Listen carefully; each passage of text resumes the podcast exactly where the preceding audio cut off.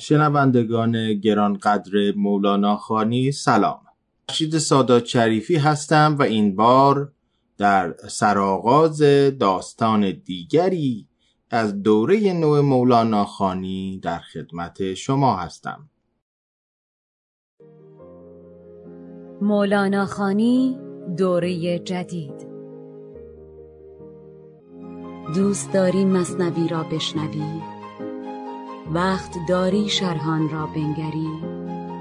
مصنوی را چابک و دلخواه کن ماجرا را موجز و کوتاه کن.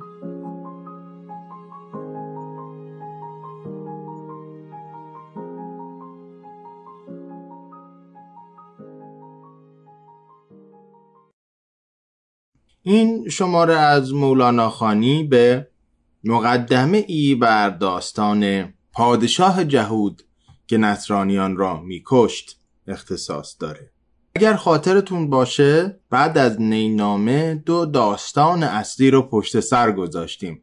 یک داستان مفصل که حکایت پادشاه و کنیزک بود و از نظر زندگی شخصی مولانا به پیچیدگی های ارتباط او با پدرش و ارتباط فرزندانش با او رو باستاب می‌داد. که با آمدن شمس هم پیچیده تر شد و داستان بعد که کوتاهتر و شناخته شده تر بود داستان توتی و بقال نام داشت که در انتهای اون داستان من از باستابش در زندگی شخصی مولانا صحبت نکردم به سبب اینکه اون صحبت رو متناسب با اینجا یعنی آغاز داستان سوم میپنداشتم.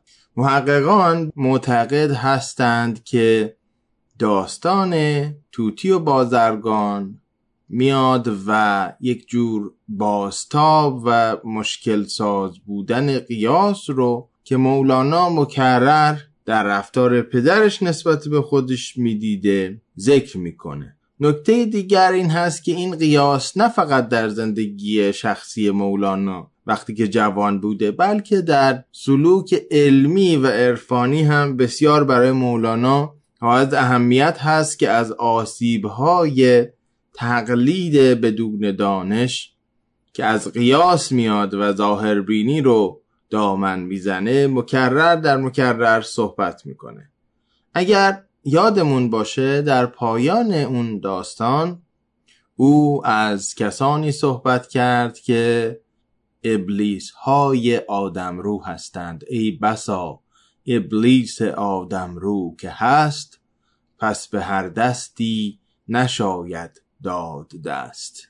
حرف درویشان بدزدد مرد دون تا بخواند بر سلیمی زان فسون. کار مردان روشنی و گرمی است. کار دونان حیله و بیشرمی است. جامه پشمین از برای کد کنند بو مسیلم را لقب احمد کنند.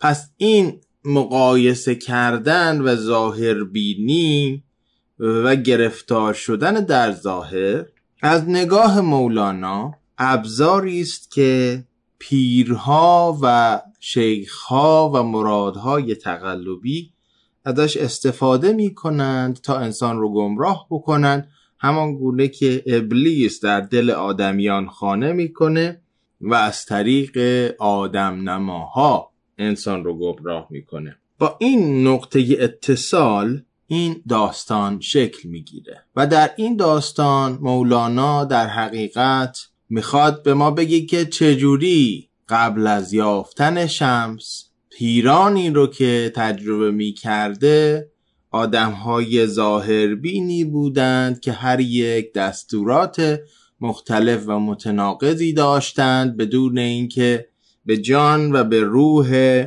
اون راه دانش و سلوک و معرفت راه ببرند. از طرف دیگه چون عصر مولانا عصری است که تعصبهای مذهبی هم در قالب جنگ های صلیبی هم در قالب جنگ های مسلمانان با دیگر اقوام و هم در هیئت و در کسبت جنگ های داخلی مسلمانان فراوان دیده میشه. بسیار ذهن مولانا رو به خودش مشغول می‌کنه و زیست و حضور فیزیکی مولانا در قلمرو عثمانی هم این تقابل رو برای او برجسته تر می‌کنه. بود شاهی در جهودان ظلم ساز. دشمن عیسی و نصرانی گداز. عهد عیسی بود و نوبت آن او. جان موسا او و موسا جان او. شاه احول کرد در راه خدا. آن دو دمساز خدایی را جدا. شاه از حقد جهودانه چنان گشت احول کل امان یا رب امان صد هزاران مؤمن مظلوم کشت که پناهم دین موسی را و پشت. بر این اساس و با این ابیاتی که شنیدیم سوالی که پیش میاد این است که اولا مگر یهودیان با مسیحیان سر جنگ دارند؟ و اگر جنگی هست از هر دو سوی این معادله هر یکی از این دو سو رو که در نظر بگیریم این جنگ به کجا برمیگرده و چه نسبتی با فراموش کردن یک رنگی عیسی داره و اصلا یک رنگی عیسی به چه معناست؟ چون من دینشناس و متخصص ادیان و تاریخ ادیان نیستم ترجیح میدم که صرفا بر اساس سرخطهایی به این نکته ها اشاره بکنم و یک پاسخ کوتاه بدم و شما رو دعوت بکنم که خودتون هم جستجوی بیشتر بکنید. ارتباط یهودیان و مسیحیان در درجه اول بسیار پیچیده است زیرا مسیحیان یا پیروان مسیح کریسچنز که به معنای پیروان کرایست هست و کرایست اشاره است به مسیح در آغاز همه یهودی بودند. نخستین مسیحیان یهودیانی هستند که میپذیرند عیسی پیامبر خداست یا تجلی خدا در زمین هست و او رو دنبال می‌کنن در نتیجه وقتی که می‌دانیم که یکی از همین دنبال کنندگان نزدیک میاد و عیسی رو به دشمنانش میفروشه و باعث تسلیب او میشه خب این اولین پیوند تضاد در عین نزدیکی بین یهودیان و مسیحیان هست. در درجه دوم یهودیانی هستند عالمان دین یهود هستند که از برآمدن عیسی جوانی که میاد و بسیار طرفدار پیدا می‌کنه و داره اسباب و علل قدرت و حشمت اونها رو هم می‌زنه بسیار بسیار آشفته هستند و به خاطر ارتباط و همزیستی که دارند و در حقیقت زیر مجموعه امپراتوری روم حساب میشن امپراتوری رومی که تا اون موقع با یهودیان در ارتباط بود و بعد از غالب شدن مسیحیت هم به امپراتوری روم مسیحی تبدیل میشه و به هر حال همیشه قدرت غالب دینی رو دنبال می‌کنه این مشایخ این بزرگان دین یهود از اون حاکمان می‌خوان که عیسی رو دستگیر بکنند و از بین ببرن. برای که شرح این رو بهتر بدونیم فکر کردم که مستقیم ترین و در خور اعتماد ترین جایی که میشه مراجعه کرد و برای شما گزیده خانی کرد درباره این پیچیدگی ها خود انجیل هست. کتاب متیو یا اون نامگذاری تحت تاثیر زبان عربی که ما هم در فارسی داریم متا در باب 25, 26 و 27 از بابهای 28 گانه این کتاب ما این تقابل رو می‌بینیم. اولا در مقدمه این اتفاقات عیسی و خدایی که عیسی تجلی او هست رو به عنوان لطیفترین و یک رنگ ترین و ضعیف دوست ترین و توانمندسازترین موجوداتی که می‌توان سراغ کرد می‌بینیم.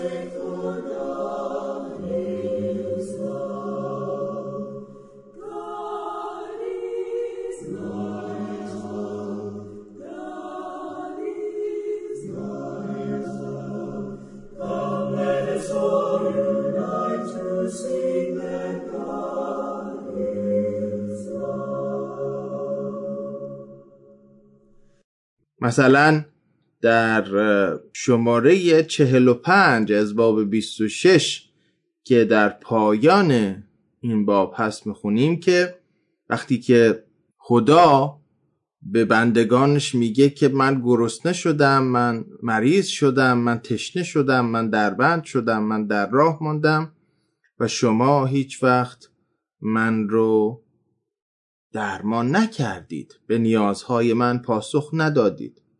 پس آنها جوابش خواهند داد که خداوندا کی تو را گرسنه یا تشنه یا بیکس یا برهنه یا بیمار یا محبوس مشاهده نمودیم که تو را خدمت نکردیم.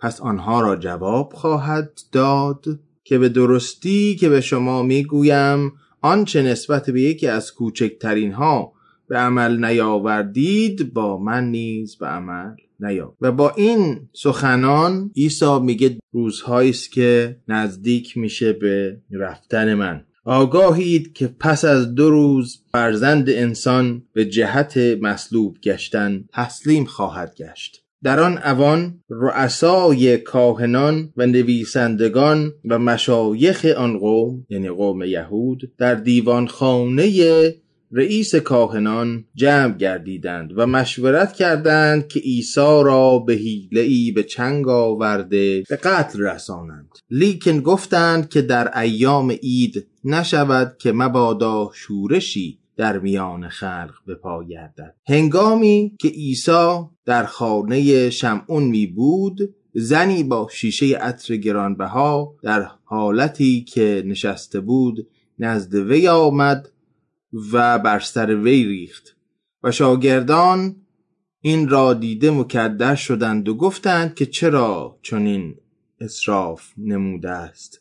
پس عیسی بهشون جواب میده کمی جلوتر که این زن که عطر را بر بدنم مالیده است به جهت دفنم نموده است.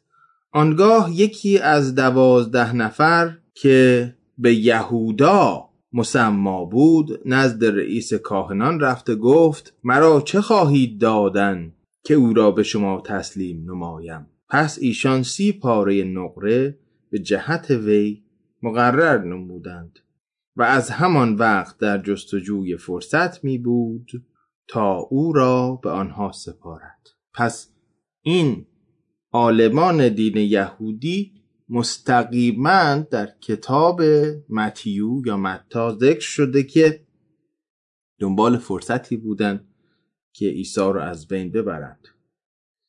روز اول از عید فتیر شاگردان عیسی نزد وی آمده گفتند در کجا اراده داری که فصل را مهیا سازیم؟ گفت به شهر رفته فلان شخص را بگویید که استاد می‌گوید زمان من نزدیک است.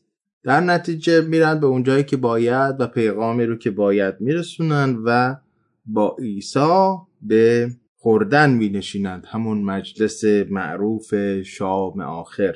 در اسنای خوردن ایشان را فرمود که به درستی که به شما می‌گویم که یکی از شما مرا خیانت خواهد نمود. در آن ساعت که میخوردند عیسی نانی را گرفته شکر نمود پاره کرد و به آن شاگردان داده فرمود که بگیرید و بخورید که این بدن من است. پس جام برداشته شکر نموده به آنها داد و فرمود که همه از این بیاشامید که خون من است. یعنی خون پیمان نو که به جهت آمرزش گناهان بسیاری ریخته می شود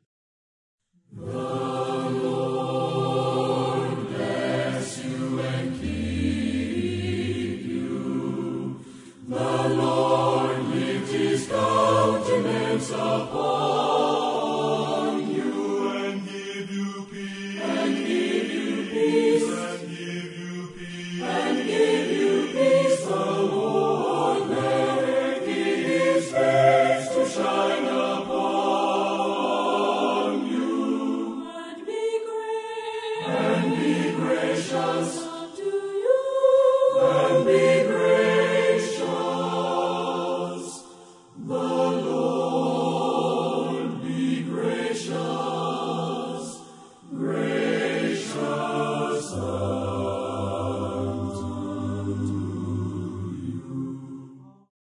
همونطور که ببینید فضا بسیار متناسب هست با اینکه بشه روی کردها و تفسیرها و تعویلهای عرفانی رو بر متن بار کرد.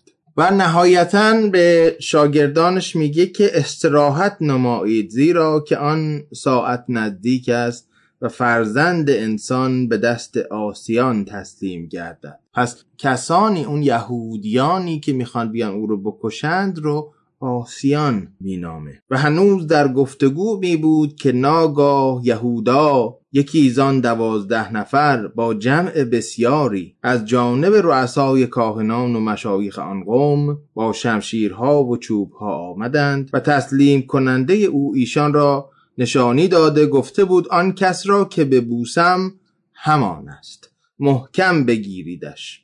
و در ساعت نزد عیسی آمده سلام گفت او را ببوسید. و آنان که عیسی را گرفته بودند او را نزد رئیس کاهنان که در آنجا نویسندگان و مشایخ جمع بودند رسانیدند. پس رؤسای کاهنان و مشایخ و همگی اهل شورا شهادت دروغ بر عیسی استفسار می نمودند تا او را به قتل رسانند اگرچه چندین شاهد آمدند اما هیچ حاصل نگردید تا بالاخره دو شاهد کاذب آمدند. رئیس کاهنان عیسی را گفت که من تو را به خدای زنده سوگند می دهم که ما را مطلع نمایی اگر مسیح پسر خدا تویی. پس عیسی به وی گفت که تو خود می‌گویی لیکن من به شما می‌گویم که فرزند انسان را بعد از این بر دست راست اقتدار نشسته و در ابرهای آسمان خواهید دید که می آید آنگاه رئیس کاهنان لباس خود چاک زده گفت به کفر زبان گشاد دیگر چه احتیاج به گواه داریم فلحال کفرش را شنیدید. آیا چه مسلحت می‌بینید همگی جواب دادند که مستوجب هلاک است. و چون صبح گردید جمیع رؤسای کاهنان و مشایخ درباره عیسی مشورت کردند که او را به قتل رسانند. پس او را بسته بیرون کشیدند و به پونتیوس پیلاتس حاکم تسلیم نمودند.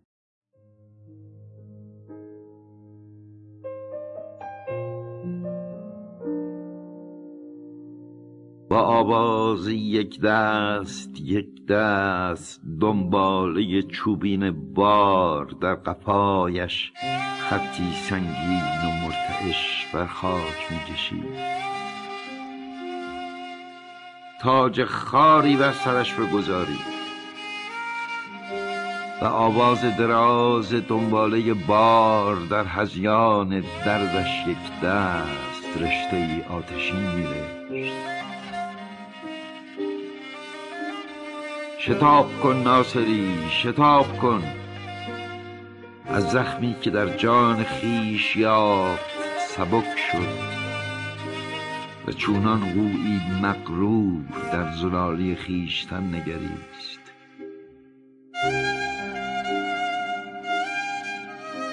تازیانش بزنید رشته چرم با فرود آمد. و ریسمان بی انتهای سرخ در طول خیش از گرهی بزرگ برگذشت.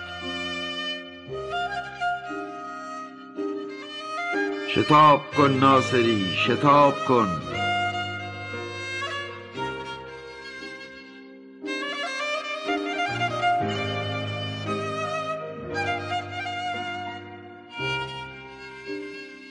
از صف قوقای تماشاییان الآذر گام زنان راه خود گرفت دست ها در پس پشت به هم درفکنده و جانش را از آزار گران دینی گزنده آزاد یافت. مگر خود نمی‌خواست ورنه می‌توانست.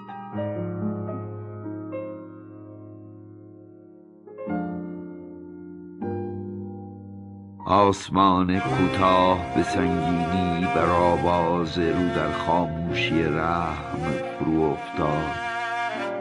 سوگواران به خواب پشت در شدن و خورشید و ماه هم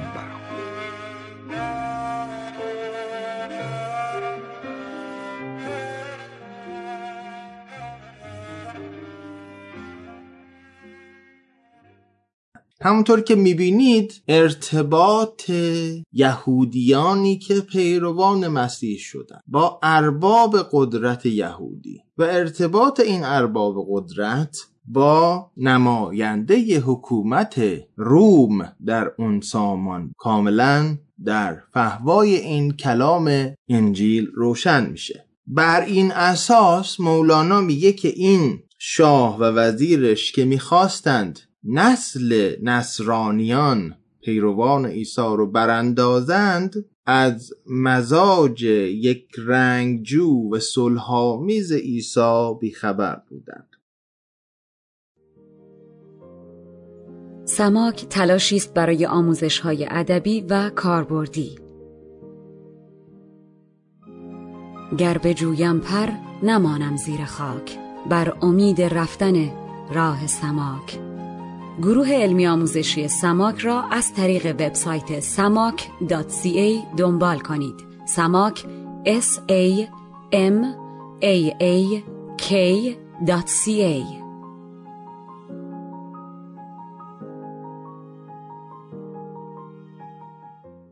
برای تکمیل این بحث لازم هست که به شرح بیبدیل یگانه مصنوی شناسی استاد فروزانفر رجوع کنم و از شرح ایشان بر دفتر اول صفحه 151 به بعد خدمت شما نکاتی رو بخونم و عرض کنم.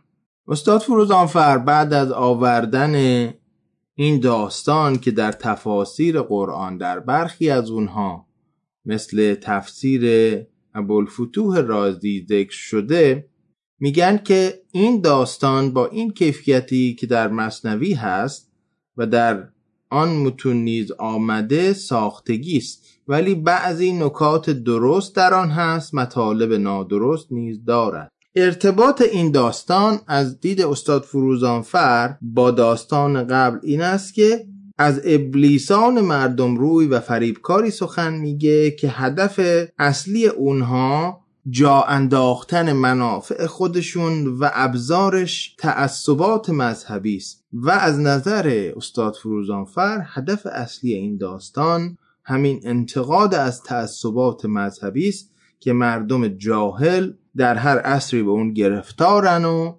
ریاست طلبان هم با اون راه خودشون رو طی می‌کنند و عوام رو فریب میدن و می‌تونن به ریاست و مال و قدرت برسن. این جسد خانه حسد آمد بدان. از حسد آلوده باشد خاندان. گر جسد خانه حسد باشد ولیک آن جسد را پاک کرد الله نیک. چون کنی بر بی حسد مکر و حسد زان حسد دل را سیاهی ها رسد. خاک شو مردانه حق را زیر پا. خاک بر سر کن حسد را همچو ما. آن وزیرک از حسد بودش نژاد تا به باطل گوش و بینی باد داد. هر کسی کو از حسد بینی کند خویش را بی گوش و بی بینی کند. بینیان باشد که او بویی برد. بوی او را جانب کوی برد. هر که بویش نیست بی بینی بود. بوی آن بوی است کان دینی بود. چون که بویی برد و شکر آن نکرد کفر نعمت آمد و بینیش خرد شکر کن مر شاکران را بنده باش. پیش ایشان مرده شو پاینده باش. چون وزیر از رهزنی مایه مساز خلق را تو بر میاور از نماز.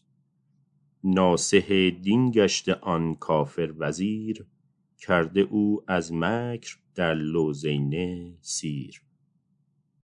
به علاوه این نکته رو هم استاد فرودانفر اشاره کردند و افزودند به درستی و شایستگی که در روزگار مولانا هنوز جنگ های صلیبی به پایان نرسیده بود و مسلمانان و عیسویان به نام دین شمشیر کشیده و خون میریختند.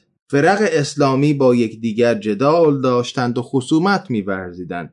شیعیان از یک سو و فرق مختلف سنت به خون برادران خود تشنه بودند و هنفیان و شافعیان در شهرهای مهم چون اصفهان و نیشابور و بغداد هرچندی فتنه برمیانگیختند و کار به خراب کردن مدارس و سوختن کتب نیز می‌کشید پیروان تصوف و فلاسفه نیز به یکدیگر غالبا به نظر موافق نمی نگریستند و یکدیگر را آزار می کردند. در چنین محیطی مولانا که خود بعد از دیدار با شمس از مخالفت فقها و ظاهر پرستان مسئول نمانده بود در این داستان و در سخنان و مجالس خود به انتقاد از متعصبان برخواسته این روش را دور از انسانیت و خلاف عقل می‌داند که زاده جهل و بیگانگی با اسرار دعوت انبیا و اولیاست. این همه برای آن است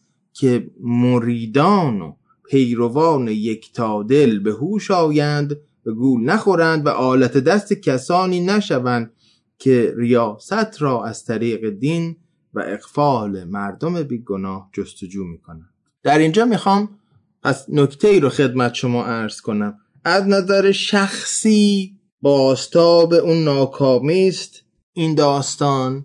که مولانا پیش از دیدار با شمس در یافتن مردان حقیقی دین داشته و تأکید بر اینکه شمس او رو به حقیقت ادیان راهنمایی کرده. از نظر اجتماعی باستاب روزگار پر از تعصب اوست و از نظر سلوکی این نکته مهمی که استاد فروزانفر بهش اشاره کردن ما می‌دانیم که در اواخر عمر مولانا وقتی ازش سوال می‌کنن که جانشین شما چه کسی خواهد بود مولانا میگه که بعد از ما مصنوی ما شیخی کنند. در نتیجه داره راه و روش پیدا کردن پیر رو برای مریدان راه و روش اداره کردن مریدان و دوری کردن از اختلافات رو برای مرشدان و همینطور دیگر پذیری و انعطاف در برابر عقاید مختلف رو برای ما خوانندگان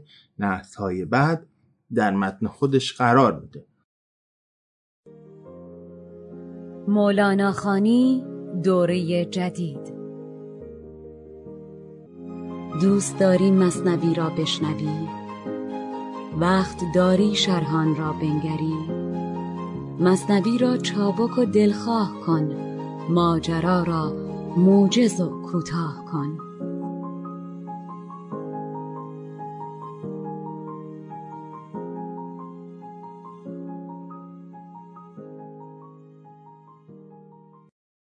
با این نگاه آخر که پیوندش می‌زنه این داستان رو به یک نگاه امروزی و با ابیاتی که در لابلای سخن شنیدیم این مقدمه رو به پایان می‌برم و از شما دعوت می‌کنم که در طول این ماه جوان که مصادف با خرداد و تیر 1400 هست در سه قسمت با نکته گشایی این داستان همراه باشید که به ترتیب در روزهای دهم، بیستم و سیوم این ماه منتشر میشه. همچنان از همراهی و خطاپوشی و معرفی های شما که مولانا خانی سبک جدید رو به دیگران معرفی می کنید از همراهی های مشاور هنری پادکست بنفشه تاهریان و از اجراهای دوست داشتنی و خانش های درخور فریبا صادقزاده عزیز و اشکان یزدانی که در این داستان هم با ما همراه هستند سپاس گذارم تا قسمت بعد که وارد متن داستان و نکته گشایی های اون میشیم شما رو به آفتاب و شعر و ادبیات میسپارم و دوری از شخصیت ها و بازی ها و رویدادهای قدرت محور مخرب رو براتون آرزو دارم. مولانا خانی دوره جدید. دوست داری مصنوی را بشنوی؟ وقت داری شرحان را بنگری؟ مصنوی را چابک و دلخواه کن ماجرا را موجز و کوتاه کن.